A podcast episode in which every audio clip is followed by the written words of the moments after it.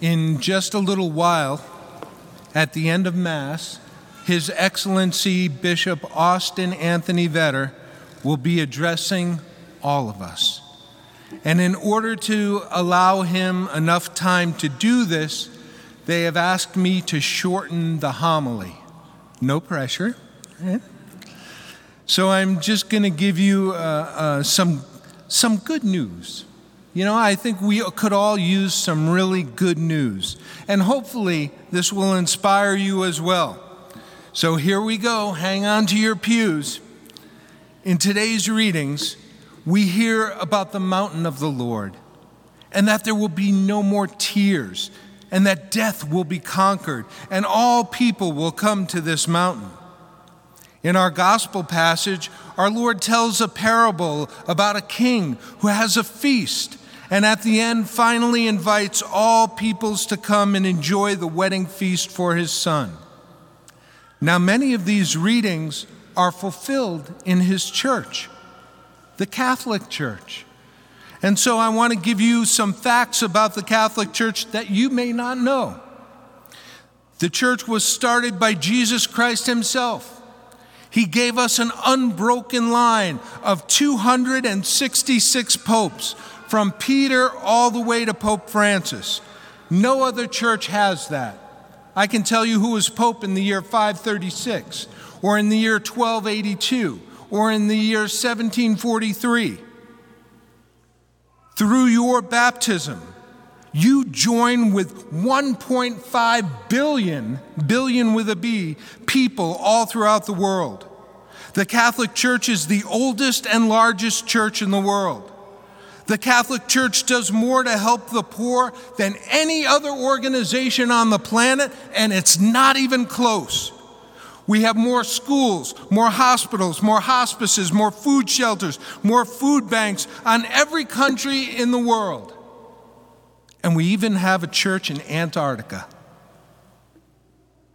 The Catholic Church created the university system. How many of you went to college or university? You can thank the Catholic Church.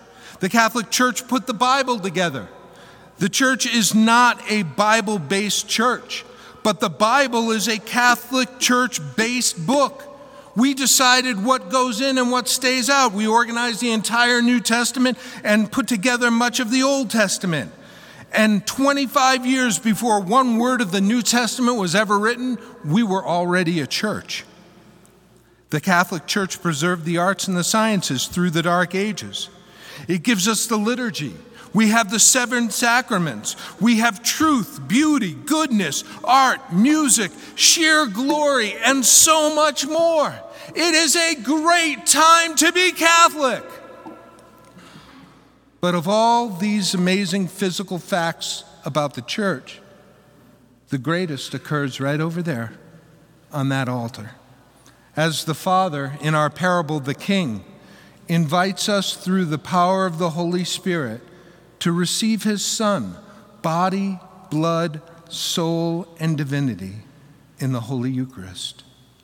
More than choice wines or great food, God has invited you to receive Jesus Christ in a beautiful, holy, and mystical way, and for you to commune with God. He chose you. He invited you. He invited you.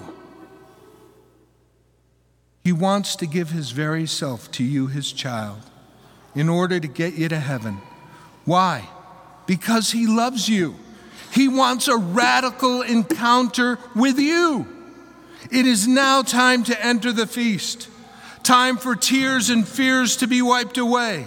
Time for you to be filled and fed with his body, blood, soul, and divinity. Death has been conquered on the cross.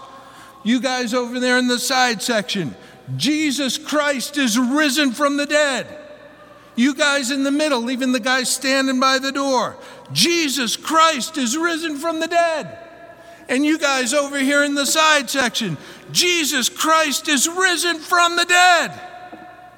And this, ladies and gentlemen, is good news indeed.